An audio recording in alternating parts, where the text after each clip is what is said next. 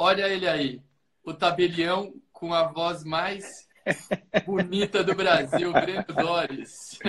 Seja olá, olá! Muito obrigado, meu amigo Arthur Delguercio, pelo convite. Estou muito honrado de estar nesse Instagram renomado, hein? É, a honra, a honra, a honra é toda nossa, né, meu amigo? Coisa boa ter você aqui. Muito bom ter, ter você ao nosso lado aqui nesse, nessa live, nesse evento tão bacana. E, e um evento aí que a gente vai falar bastante sobre uma, uma etapa que dá uma, uma certa dor de barriga no pessoal, né, Breno? Quando falamos aí em, em, em exame oral, o pessoal normalmente fica com uma com friozinho na barriga, com aquela grande tensão. E sabe que eu não sei se você comunga da mesma opinião que eu, você é um grande comunicador e talvez vá, vá, vá comungar da opinião. Eu acho que o exame oral é um exame que, ao contrário de trazer medo para as pessoas, ele deveria trazer é, uma grande tranquilidade, porque de todas as etapas do concurso, me parece que ele é aquele é, é, é aquela etapa. Ó, tem alguém elogiando aqui os dentes do Bruno Dores, hein? Quem será? É o Guena, ele é meu amigo, doutor, doutor Alexandre Guena. Esse cara sabe tudo de dentes. Ele é, ele é dentista, meu amigo. Seja ah, bem-vindo, doutor Alexandre. Mas, Breno, o que, que você acha dessa afirmação? A afirmação de que é, é nesse exame oral é aquele que a gente mais tem condições de externar conhecimento, de mostrar um pouco aquilo que a gente sabe. O que, que você pensa dessa afirmação? É, Arthur, nós estamos aí diante de uma etapa muito importante. As pessoas têm um medo, né? E, e é, se as pessoas é, souberem é, transitar por esse tipo de. Oi? Tá me ouvindo? Vocês Oi, me ouvem, tô, pessoal? Tô ouvindo, tô ouvindo. Deu uma, Deu uma falhada, né? Pois Deu uma falhada, mas acho, é, acho que vou, retornamos, Bruno. Retornou, exatamente. Eu vou falar um pouquinho é, de outra maneira. Eu comecei meus estudos para concurso público em 2004. Em 2009, eu enfrentei minha segunda prova oral. A primeira prova oral foi uma prova oral de delegado de polícia e felizmente eu não fui aprovado. Digo felizmente porque depois eu entendi que não tinha vocação para carregar uma arma é, comigo, né? Então eu infelizmente não fui aprovado ou felizmente não sei. Mas em 2009 é, nós estávamos lá no Fórum João Mendes por incrível que pareça, eu acredito que me lembro em algum. Eu fiz o sexto, sétimo e oitavo, Arthur. Eu, eu me lembro de você em algum desses três. É, é, você já naquela época se destacava já pela sua forma dedicada de estudos, e eu lembro de você. Mas, naquela oportunidade, eu tive muito medo. É, eu acho que é natural que as pessoas tenham medo de, de, de, da prova oral. E, fatalmente, nós, quando estamos olhando daqui eh, entendemos que não é aquela coisa, né? Depois de um certo período trabalhando e vendo como as coisas funcionam, das necessidades, né, que o, que o examinador observa, eu, eu concordo com você, Arthur. A fase oral não é esse bicho de sete cabeças. Eu gosto muito de eu gosto muito de preparar é, de, de, fazer com que as pessoas entendam que cada etapa do concurso público, cada etapa do concurso para cartório, ela tem a sua peculiaridade que deve ser levada muito a sério. A prova de testes, por exemplo, é uma prova que o pessoal, eu vejo a experiência que eu tenho aí com, com os alunos, é que muita gente, os alunos até mais preparados, eles tratam a prova de testes até com um certo desdém, porque parece que ah, tá, é a primeira fase. Mas uma primeira fase hoje, num estado como São Paulo, tem uma nota de corte que é mais de 80%, muito alta. Muito alta. A escrita, eu vejo muita gente pecando em, em alguns aspectos que talvez é, é, eu, você pode levar a lei seca na prova escrita. E eu vejo muita gente se baseando muito na lei seca para fazer aquela prova. E aí o cara chega lá e fala: Olha, mas eu, eu, eu escrevi tudo estava tudo escrito ali, mas ele não percebe que ele fez uma cópia ou ipsis literis ou as ideias daquilo que estava na lei. Ele não evoluiu. O oral, eu falo que é, é, ele te permite externar muito conhecimento. É, é uma prova que certamente te dá uma, uma capacidade enorme de mostrar aquilo que você sabe. Mas aqui entra um outro ponto que eu acho importante. A gente está trazendo coisas interessantes do exame oral. Eu sei que você gosta do estudo da oratória, né, Breno? Você até depois, no encerramento aqui, eu quero que você fale um pouco sobre o seu novo trabalho. Mas eu acho que o, o ponto que as pessoas normalmente pecam um pouquinho no exame oral é não se preparar para ter uma comunicação adequada com o examinador. Porque, óbvio, você precisa de conhecimento jurídico para fazer qualquer etapa do concurso. Né? O exame oral, nesse aspecto, ele vale como as outras etapas. Você precisa, você precisa ter conhecimento jurídico. Mas, mas é, para você externar esse conhecimento com qualidade, você tem que saber se comunicar, você tem que saber como se portar perante a sua banca examinadora, como tratar aquelas pessoas que lá estão, como se portar com o fato de que existem pessoas aqui atrás de você olhando o que você está falando. E eu queria que você trouxesse um pouco da tua experiência nesse aspecto, porque eu vou, quero de novo saber é, a tua opinião, mas eu ouso dizer, Breno, que para ter uma boa nota num exame oral, metade é conhecimento jurídico e metade é esse pacote que eu vou chamar de saber se expressar. Como falar, dicção, é, é, como, como me, me, comunicar com a banca, uh, uma série de fatos que, que o sujeito tem que ter, tem que dominar para se dar bem. Você acha que eu estou exagerando em falar que é meio a meio esse sucesso no exame oral? Qual é a tua opinião? Esse, essa porcentagem que você está mencionando aí é, é subjetiva. Talvez ela chegue a 50% sim.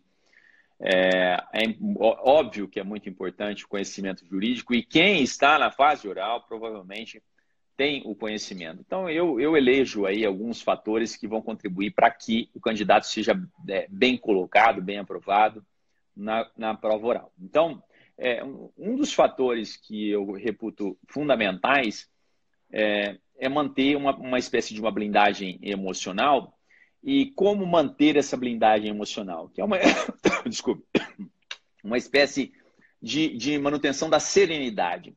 Então, começa bem antes da prova, você, você deve manter aí o máximo da, das coisas que estão no seu controle. Tem coisas que não estão no seu controle, você não sabe o que vai ser perguntado. É, enfim, se, se, o examinador vai ser o titular ou vai ser o suplente, é, você vai ter medo de um ou de outro examinador, porque o buchicho corre. Você lembra é, do, do Suarai no sexto concurso, que era um dos, um dos, dos examinadores mais mais exigentes, né? Duro da, na queda. É, duro na queda. Então, enfim, e tantos outros. Aí cada banca tem o seu examinador mais rigoroso. O fato é que, naquilo que está no seu controle, se você pode comprar a sua passagem de ônibus ou de avião o quanto antes, compre, separe a sua roupa, o dia que você vai para qual que é a, roupa que está na, na, que você vai usar no dia da prova oral, separe o material que você vai levar, é, é, chegue antes da prova começar com uma certa antecedência, faça tudo para que não haja nenhum tipo de sobressalto que altere o seu estado anímico. Porque isso aí, é, na hora, naquele momento que você vai para a prova e vai realizar a prova, você tem que estar dentro do seu estado de consciência pleno, para você apenas e tão somente se preocupar em se expressar. Então você vai chegar lá, vai escolher um terno que não destoa da maioria dos outros, porque pode ser existe branco, uma... Breno? não, não pode de jeito, de jeito nenhum. Não pode destoar de jeito nenhum. Um tom de voz que não vai ser muito gritado e não vai ser muito baixo. Você consegue ter um parâmetro com base em outros é, examinando os que vão antes de você. Você pode até sentir vergonha alheia, porque tem gente que fala muito alto, e tem gente que fala muito baixo. Falar muito baixo, o teu examinador vai, vai colocar o corpo para frente, vai colocar a mão no ouvido. Você tem que falar um pouco mais alto. Então, a expressão, articular bem as palavras, falar todos os S's, os R's, uma entonação mais forte, como se fosse um negrito nas palavras mais é, importantes. Quando você tem, obviamente, pode vários argumentos, pode não pode. do Corinthians. Deve ser o Marcos. É o Marcos. O Marcos é um cientista danado que está tirando sarro da gente aqui, né? Boa noite, meu amigo Marcos. Diretamente noite, de Jabuticabal, hein? O homem que mais tira férias do Brasil, Marcos. Oh, Ortiz. essa aí eu não sabia, hein? Ah, pode anotar, depois você pergunta para ele. Articular bem as palavras. Eu uso analogia do negrito, meu amigo Arthur, o tabelião que mais publica obras nesse Brasil. Para você sintetizar, é, facilitar a compreensão do seu, do seu examinador. Então, dê um pouco mais de ênfase na parte principal. Você faz isso nos textos, às vezes você coloca um negrito, um sublinhado, sem destoar nesse sentido de falar muito alto. E quando você tem, Arthur, isso aí é um, um posicionamento que eu tenho muito claro, eu não tinha esse posicionamento. Quando você tem tudo na cabeça, é, a pergunta veio para você, o examinador fez a pergunta, você fala, eu sei toda a resposta. É, você pontue. Quando você tem bons argumentos, você vai pontuando. Como quem diz, em primeiro lugar é preciso falar isso.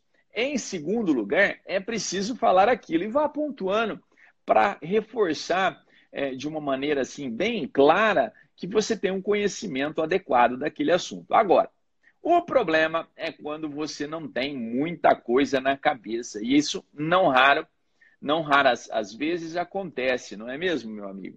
E aí é nesses é momentos é, é melhor é que você diga tudo de uma vez para que a quantidade é, tente, pelo menos, amenizar a falta de qualidade na sua resposta. Dentre outras dicas que a gente pode elencar, eu queria ouvir você, meu amigo. Eu falei demais agora. Não, você já falou muita coisa. Não, falou demais não. Você falou de, de, de no, no, conteúdo preciso e adequado.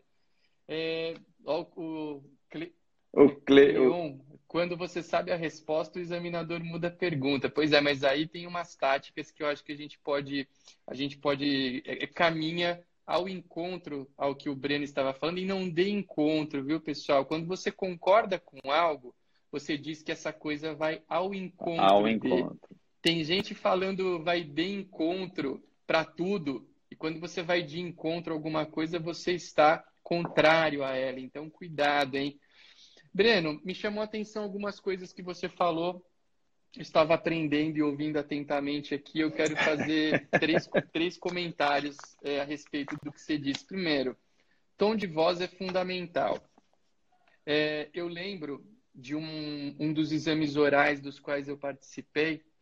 É, eu estou aposentado hoje na qualidade de candidato de concursos públicos, mas eu acompanho os nossos alunos, eu Fiz aí até 2011 provas. Cleone, desculpa aí por pronunciar errado, a gente está tudo emendado aqui, a gente não consegue ler direito, é o Cleone que mandou a, a questão. E, Seja muito então, bem-vindo. Bem-vindo. Temos mais um pessoal aqui se manifestando. Bem-vindos aí, a todos. É, sejam bem-vindos.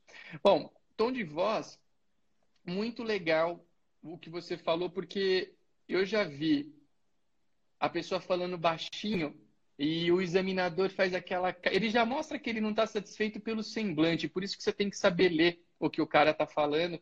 Doutor, fala mais alto, por favor, deixa eu escutar o senhor. Mas eu já vi pessoas também que berravam no microfone e o cara fazia assim, ó, colocando a Exato. mão no ouvido, tipo, baixa. Exato. Então, o tom de voz é, faz parece uma bobagem, mas quando você está falando em um exame oral, um exame que depende da tua comunicação, é fundamental você ter acesso ao domínio e mais do que isso. Você pode até falar alto, falar baixo, falar médio, cada um tem um, um timbre, uma maneira, mas ali na prova, você ter esse olho no olho, esse acompanhamento com o examinador, é um baita de um norte se o caminho que você está trilhando é um caminho bacana. Boa noite para a Suzana, que está chegando aí agora também. Segundo Olá, ponto, Susana. é um ponto importante que é, essa questão do, do tom de voz eu acho primordial. A gente tem que sacar o que, que o examinador acha bacana. Acho que o Rodrigo também está chegando por aí agora, seja bem-vindo. Quando eu sei a resposta, é óbvio que o examinador pode sacar mais ou menos o fato de você ter conhecimento daquela resposta e querer mudar, mas eu acho que eu gosto de partir do pressuposto que a banca está ali para aprovar bons candidatos e não para reprovar ninguém. Então, construir uma boa resposta, introduzir um raciocínio, é, veja, não estamos estimulando a enrolação, mas quando você sabe a resposta, é muito importante que você construa uma, uma essa, essa, essa resposta que vai dar de maneira que você utilize positivamente o teu tempo. Por quê? Um exame oral é muito pouco provável, eu já vi isso acontecer, mas é muito pouco provável você ver um candidato que responda 100% das perguntas de maneira correta. É raríssimo. Tá? Porque, porque praticamente é impossível. O cara vai perguntar alguma coisa que você pode até saber, mas não lembra direito, deu aquele branco ali na hora da prova. Mas é, é por essa razão que você tem que ser inteligente no momento do exame oral e construir um raciocínio bacana quando você conhece a resposta. Mas mais do que isso, mais do que isso, você tem que apostar todas as fichas no teu conhecimento. Ninguém chega num exame oral à toa. Né? E por que, que eu estou falando isso? Porque tem muita gente, e acontece, fa falar para você construir um raciocínio quando você sabe a resposta, entre aspas, é fácil. Mas o difícil é você ajudar o camarada que não lembra a dar algum conteúdo. Por quê?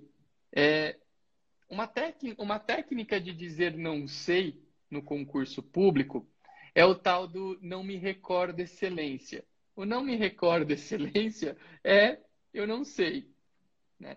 E eu até acho que o não me recordo excelência, aqui eu vou jogar a bola para você, que eu quero ver se você comunga da mesma opinião que eu. Eu acho que o, o não me recordo excelência, ele pode ser utilizado. Mas eu penso no não me recordo excelência, sabe aquele botãozinho de alarme de pânico que a gente vê nos filmes quando acontece algum problema, o botãozinho do incêndio que a gente vê ali nos prédios. Eu acho que o não me recordo excelência tem que ser esse botão.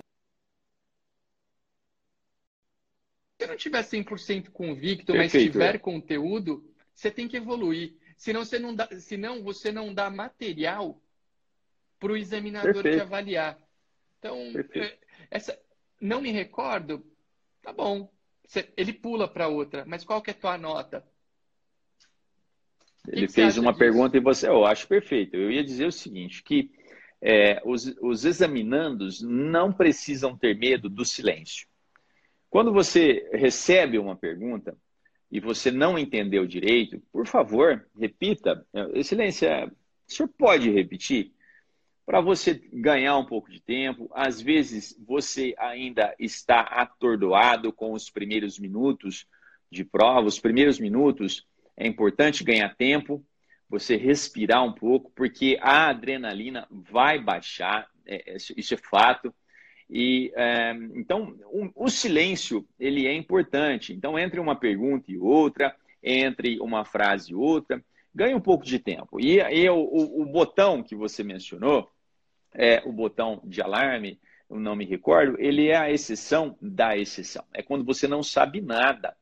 Eu aprendi é, duas coisas com dois concursos, um no sexto concurso e um no sétimo concurso, quando é, eu disse isso, né?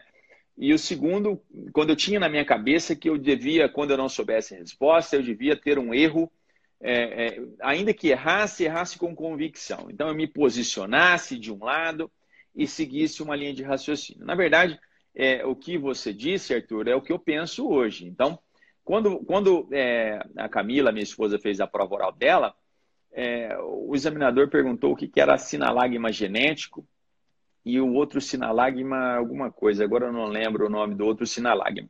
A Camila sabia o que era sinalagma. Então ela começou a falar, definir, bom, bom vamos começar falando de sinalagma. Definiu o sinalagma. Tá, mas e o genético? E ele, examinador, fazia assim com, a, com, com o corpo, querendo ouvi-la melhor, eu falei assim, mas o que vem à cabeça com, quanto à palavra genético? Ou seja, ele estava predisposto a ajudá-la. E ela vai daqui tentando, falou assim, olha, o que está no começo, o que está no germen, o que está... Então você dá isso que você falou, exatamente, Arthur. Você dá o substrato para o examinador é, te ajudar.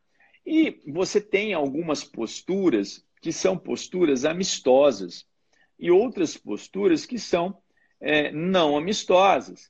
Então, enquanto o seu examinador estiver falando, é, isso, é uma, isso é linguagem corporal. Você é, arquear um pouco a cabeça para o lado, você denota a confiança, porque você expõe a sua jugular.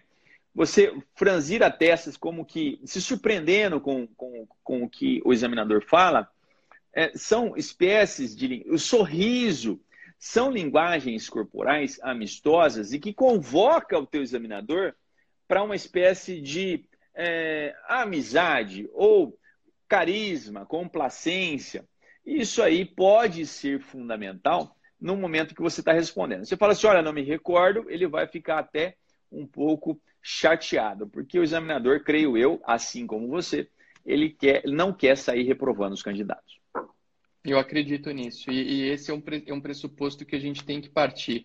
Acho que eu não lembro quem, alguns dos, dos, nossos espectadores falou, professor, mas é um bombardeio de perguntas e a gente sabe disso, a gente sabe porque viveu realmente é um bombardeio de pergunta, mas tudo que a gente está falando aqui é, é justamente para você enfrentar de uma maneira adequada esse bombardeio de perguntas. É um bombardeio que tende a ser um pouco, entre aspas, mais é, intenso quando a gente tem aquelas arguições individuais, né? Porque hoje o exame oral até isso tem, né, Breno? Porque, por exemplo, o meu, o meu eu, eu fiz quatro concursos. O terceiro, o quinto, o sexto e o sétimo. O terceiro e o quinto concursos, o, eu, eu, fui aprovado em todos, mas eu mudei de cartório, eu assumi campus no terceiro e mudei para Itaquá no sétimo. No terceiro e no quinto, o exame oral era um a um. Era aquela banca ali com seis, sete examinadores, um candidato por vez e todo mundo assistindo. A partir do sexto, nós começamos a ter aqueles exames em duplinhas. Então, cada dupla de examinadores arguía um candidato. A partir do terceiro candidato, você já tinha ali uma conversa que tem público atrás, mas mal dá para você ouvir o que um candidato estava falando. Esse ponto é interessante porque eu, uma, a gente está tratando muito aqui desse viés uh, candidato-examinador, mas um outro ponto que eu acho que é interessante a gente abordar levemente aqui nesse nosso bate-papo é a tua relação com o público que está lá assistindo. Boa noite para o Alan, que está aqui nos acompanhando. Por quê? Porque tem muita gente, é engraçado, né? Eu, eu, eu noto é, que às vezes as pessoas parecem estar mais preocupadas com o que quem está assistindo vai falar do que o próprio examinador. Né? Então a pessoa tem que compreender. Eu sempre procurei mentalizar isso no momento das minhas provas orais. Eu nunca tive, uh, desde a época do ginásio, eu sempre gostei. Eu, eu não, nunca tive problema de falar em público. Quando tinha trabalho em, em colegial, em faculdade, eu sempre gostava. Boa noite para a Jaqueline, que está chegando aí. Eu sempre nunca vi problema em apresentar trabalhos orais, assim, de me manifestar em público. Eu achava até legal uh, é, para falar a verdade. E talvez por isso eu nunca, eu nunca tive muito medo do exame oral. E eu sempre procurava, é, no momento que, eu, que as provas começavam, eu procurava mentalizar que só estava eu ali. Porque realmente, se você fica pensando, puxa, se eu errar, é, normalmente meus familiares iam assistir as minhas provas, é, amigos, ah, vou lá ver teu exame oral. Não, pode ir, vai ser um prazer. Às vezes a gente sabe que tinha outros candidatos lá olhando para ver como é que vai, como é que não vai. E essa, essa blindagem, eu sempre mentalizava que eu queria ir para minha prova como se estivesse lá somente a banca e eu.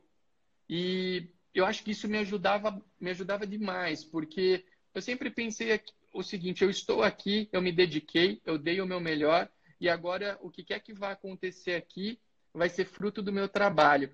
Outro dia eu ouvi é, e aqui eu já quero ouvir tua opinião para depois a gente caminhar aí para um, um desfecho da nossa live. A Claudinha Domingues, nossa, nossa amiga tabeliã aqui no estado de São Paulo, a Claudinha sempre fala um negócio, é, alguma coisa mais ou menos na seguinte linha, que ela, ela, não, ela não reza, entre aspas, não pede para passar, para se dar bem num negócio. Ela pede para que ela seja merecedora daquilo que a ela for é, destinado. E eu sempre acreditei muito nisso. Eu acredito que se a gente se esforça, é, por mais que nem sempre o desfecho possa ser aquele que a gente almejava, a gente sempre vai ter uma coisa, alguma coisa bacana, alguma coisa positiva em prol da gente. Então é legal o pessoal que está assistindo aqui entender que você vai fazer teu exame oral, se concentra no que você está falando, se concentra no teu aprendizado, naquele, naquele fruto do teu aprendizado, para que você faça uma boa prova. Esquece quem está te vendo, quem está te olhando. A conversa é quem? É você e banca. Quem está ali atrás olhando não vai mudar nada a tua vida. Aquelas pessoas não vão mudar em absolutamente nada. Exatamente, Arthur. Perfeito raciocínio. Um dos fatores que eu elenco como dos principais para uma boa prova oral é tratar a situação com a máxima naturalidade possível. Então, se imaginar como num bate-papo entre amigos, se é que isso é possível. Mas a naturalidade que eu digo é do tom de voz, é da maneira de se comportar, não forçar nada em termos de postura, lembrar lembrar-se de que, obviamente, o caminho foi totalmente é, merecedor até aquele momento, não existe possibilidade. Voltamos? Voltamos, voltamos. Tá, pausou? Ah, então vamos lá.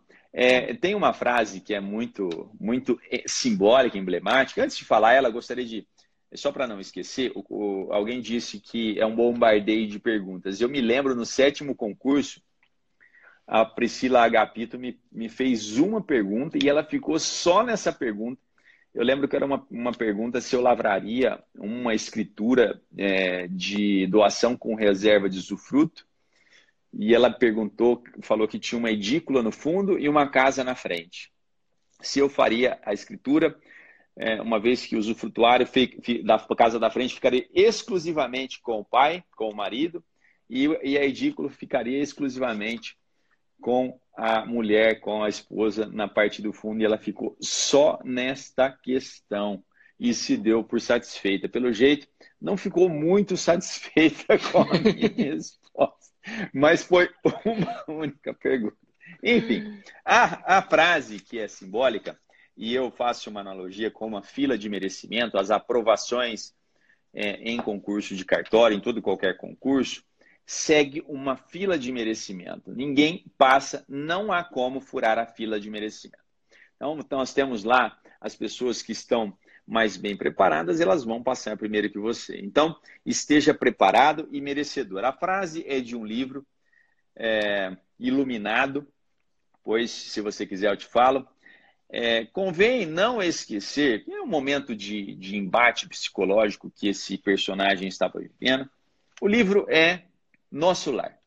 Ele, em determinado momento, Lísias fala: Convém não esquecer, contudo, que a realização nobre exige três requisitos fundamentais a saber. Primeiro, desejar. Segundo, saber desejar. E terceiro, merecer. Ou seja, em outros termos, vontade ativa, muita vontade de passar no concurso público, trabalho persistente, muito estudo, portanto, e merecimento justo. Não há como fugir dessa lei irrefragável da, do merecimento. Não há como ser aprovado sem ela. Legal. E é verdade.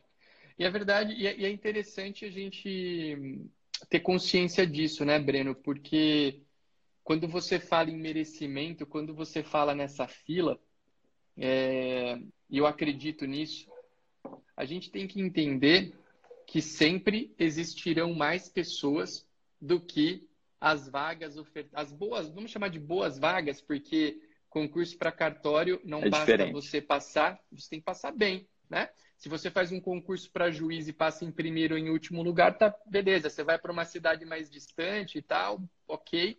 Agora, cartório, você passar em primeiro ou em último, pode equivaler a, a mudança Para o resto vida, da vida. Né? Uh, agora, é, é, legal, e acho que aí a gente pode já caminhar aí para encerrar, deixar uns recados legais aqui para o pessoal também. Essa questão do merecimento, ela é muito, muito, é, é, muito bacana. Olha aqui o. Carta o testemunhável, carta meu testemunhável amigo. É bravo, hein? Pessoal aqui do cartório de Piacatu, nossos colegas, bem-vindos aí. Olha só, é... onde que será que é Piacatu? É estado de São Paulo? É, não sei, não sei. Vamos ver aqui o pessoal se manifestar. E a pessoa, a, a questão falando dessa, desse, desse, dessa situação do, do mérito, o concurso para cartório é você ter uma boa. Acho que a, a pessoa Thaís aqui está perguntando qual que é a colocação da gente. Bom, a gente Vixe, em qual deles? É, em qual deles? Tem alguns concursos aí, né, Breno, é. que a gente passou. É, eu passei de maneira intermediária em dois, no bem terceiro. dois, é, enfim, mas isso no momento não vem ao caso. Eu, no lá. sexto eu fui para centésimo, sexagésimo, alguma coisa.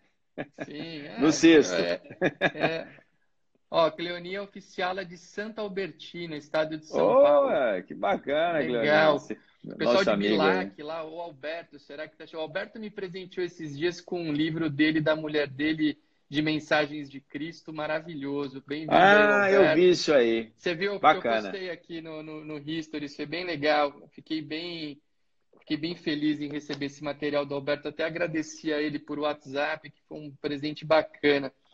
Aliás, eu tenho um presente seu para agradecer, mas antes de, de, agradecer no WhatsApp, eu, vou, eu quero mostrar para o pessoal.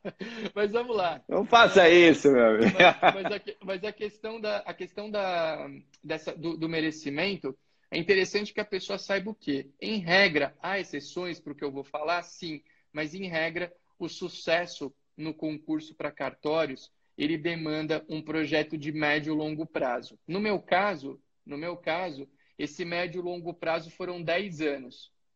Eu saí da faculdade aos 22, e passou com 25 fui para Campos do Jordão e com 31 para 32 eu fui para Itaquá, que é o lugar que eu considero o meu um lugar de realização profissional. Estou feliz, não presto mais concurso, mas foram 10 anos me dedicando com afinco. Conheço casos de colegas que, fica, que, que essa história durou 20 anos.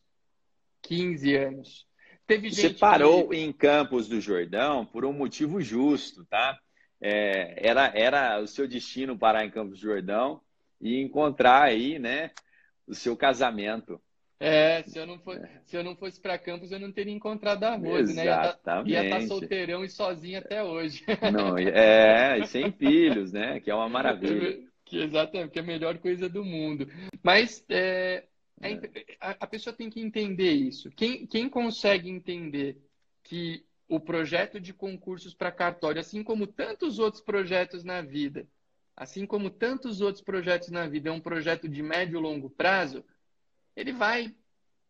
Olha, eu não vou dizer 100% de certeza, mas ele tem uma chance muito grande de fazer acontecer. O problema qual que é? Hoje as pessoas são imediatistas demais. O cara estuda ali seis meses, um ano, ah, não, não dá. eu vou mudar. Ai, estão falando que vai passar a PEC 471, eu vou é. parar de estudar porque não vai ter mais cartório. Gente, é, é foco. Intermitências e problemas na sua jornada sempre vai ter. Você tem que ter foco e com foco, provavelmente, é, eu não digo certamente porque depende de outros fatores. Tem muita gente determinada e boa estudando, mas as chances de você ter sucesso são grandes. Então, acho que essa é uma mensagem que eu queria Sim. deixar como mensagem final, antes de deixar para você, e aí a gente vai passar dois recadinhos aqui para a turma.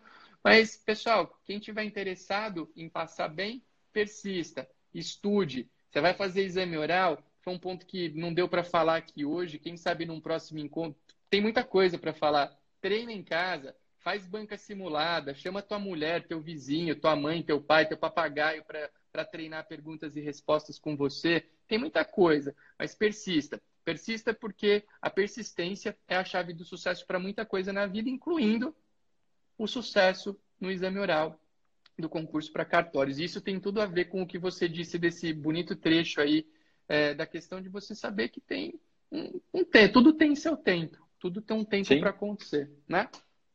É, perfeito, Arthur. Uma, uma, uma última dica. Eu, como você disse, eu gosto muito de, dessa questão da oratória. É, não deixar. É, veja, quem está na, na fase oral, eu faço a seguinte comparação, a seguinte analogia.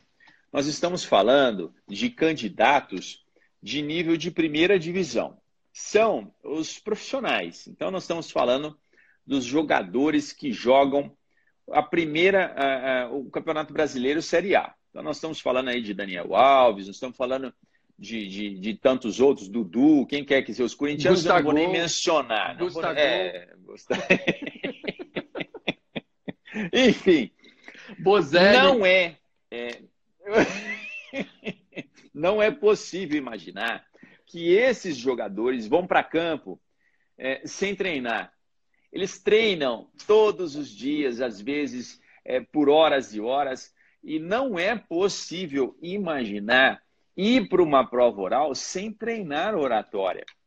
Então, é, o candidato ele vai, às vezes a prova oral é no microfone e o candidato deixa para escutar a própria voz no microfone no dia da prova, meu caro.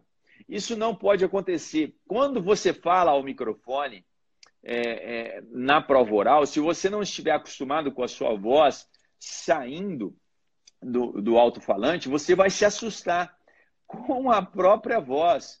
Então, não, não cometa esse erro primário. Treine antes. É, a oratória, as dicas de oratória, elas é, são, precisam ser implementadas. É um conhecimento empírico. O conhecimento técnico, para quem já chegou na prova oral, é presunção. Então, a oratória, ela vem como um instrumento, uma ferramenta. Então, pratique. Essa é a dica final que eu deixo é, para os nossos amigos estudantes de concurso para cartório e também essas dicas valem para todo tipo de concurso, viu, Arthur? Legal. E eu quero lembrar, pessoal, vocês é, é, é, têm que acompanhar o perfil do Breno, porque o Breno, além de ser tabelião a, a longa data, é um cara que tem experiência. Essa parte de, de oratória ele, ele desenvolve, ele posta umas dicas bem legais no Histories dele. Tem um livro, né, Breno, que está por sair de oratória, né? Já está tá à disposição do pessoal esse livro. Conta um pouquinho para gente desse material teu esse... sobre, sobre oratória. É, o meu amigo Arthur, ele sempre é muito generoso. Tá? É, eu realmente eu me dedico a esse estudo, faço é, alguns posts, stories aí para o pessoal que tem algumas dificuldades em oratória e com base nessas experiências e estudos, lotado, eu escrevi um curso, livro que se chama Curso Lotado. Curso, curso Lotado, esqueci, agora esqueci próximo. Esqueci de falar do curso. O Breno está fazendo um curso que já está lotado e vai ter mais edição em 2020. Então, Breno é modesto, mas o bicho manja dessas coisas de oratória, de, de, de comunicação. É bem legal, faz toda a diferença. Desculpa te interromper, que eu esqueci Muito do obrigado. Curso. Não, não, que isso. É, realmente nós vamos ter um curso de oratória agora no próximo sábado. E as vagas são limitadíssimas, Arthur, porque é um conhecimento, como eu disse, a oratória ela é prática. Então vamos colocar esses alunos para falar e uh, logo em seguida nós já vamos começar as correções em postura, em tom de voz, em linguagem corporal, para que eles saiam de lá transformados, né? E eu, como eu vinha dizendo, eu, com base nessas experiências, eu escrevi um livro que se chama Oratória, Carisma e Persuasão. É uma coletânea de tudo que eu aprendi ao longo desses anos, é, todos aí, de estudo, prova oral, é, fiz provas, prova de delegado, como eu disse, algumas provas nossas aí de cartório. Então, eu entendo que posso contribuir de alguma maneira para isso. E logo, logo estarão, estará à venda. Por enquanto, esse livro só está disponível para aqueles, eles ainda, ele não houve o lançamento ainda. Ele estará disponível para os alunos que farão o curso no próximo sábado. E logo, logo vai estar disponível na Amazon, meu amigo. E aí, Opa. Eh, o seu exemplar chegará em, é, no físico por pelo com dedicatória. como sempre, com dedicatória, com certeza. Eu, eu sou das antigas, eu gosto de Exatamente. papel. é isso aí, meu amigo. E, pessoal, deixar dois recados importantes para vocês. Acompanhem aí o Breno, tem muita, muito material legal no, no Instagram dele. É, primeira coisa, quem não teve a oportunidade de ver essa, essa live, quem está chegando agora aqui no final, uh, ela ficará disponível por 24 horas aqui no meu Instagram e em breve nós vamos disponibilizar também no YouTube esse conteúdo, porque eu acho que ele ficou bem valioso e vai ajudar as pessoas. Então aguardem que a gente vai ter o acesso a esse material em breve aí nos nossos canais, para quem quiser, para quem for ter acesso. Uh, se você curtiu, achou legal, manda mensagem para a gente com novas sugestões de tema, porque a ideia é que a gente torne esses encontros mais recorrentes, que a gente possa mais estar aqui batendo papo, conversando. E para celebrar essa, esse nosso encontro, essa nossa live de hoje, o Breno e eu é, combinamos é, um sorteio. Amanhã nós vamos lançar esse sorteio. Acompanhem aí os nossos perfis para maiores informações. E nós vamos sortear dois livros para uma só pessoa. O Breno vai sortear, ele tem um outro livro bem bacana, que é um livro, é um roteiro, um roteiro prático sobre a uso capião extrajudicial. Então, o Breno vai sortear essa edição autografada e eu vou sortear uma edição do Contos e Causas Notariais aqui, a segunda edição. Contos e Causas Notariais, quem quiser conhecer mais, dá uma olhada lá no meu Histories, hora que terminar aqui.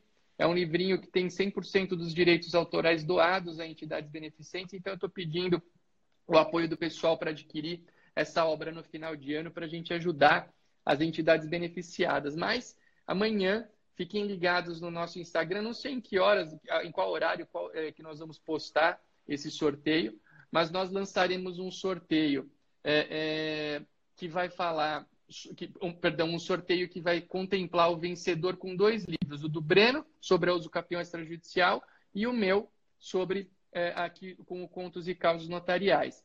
É, fiquem ligados, vai ser uma oportunidade bacana. A, a, uma das nossas é, seguidoras já deu até uma dica aqui para falar sobre como é a Thaís para como estudar. Iniciar.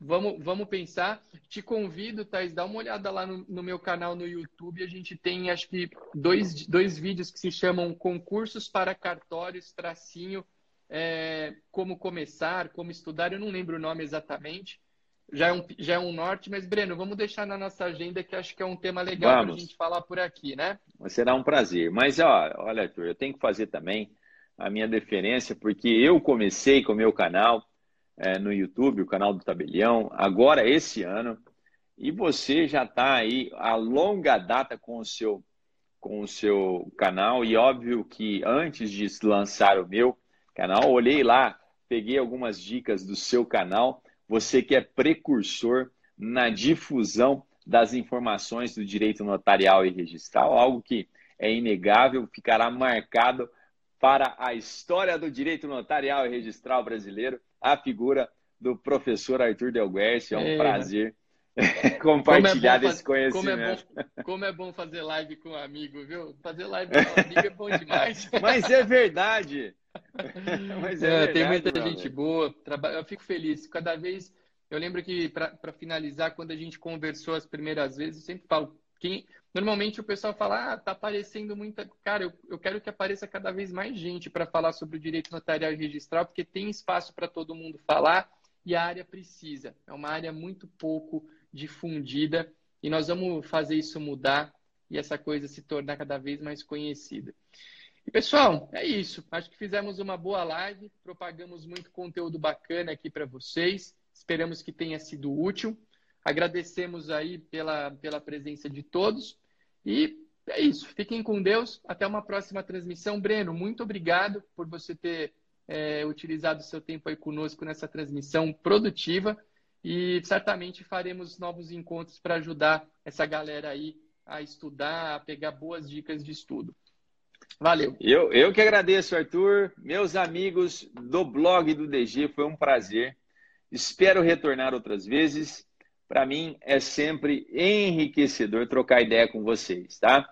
Estou à disposição, meu amigo. E amanhã fiquem atentos com relação ao sorteio, hein? Tem coisa bacana vindo por aí. Sorteiaço de fim de presentão de Natal para o pessoal. Livro com dedicatória é um presente muito bacana. Vocês têm oportunidade aí de receber os dois. Vai ser muito legal.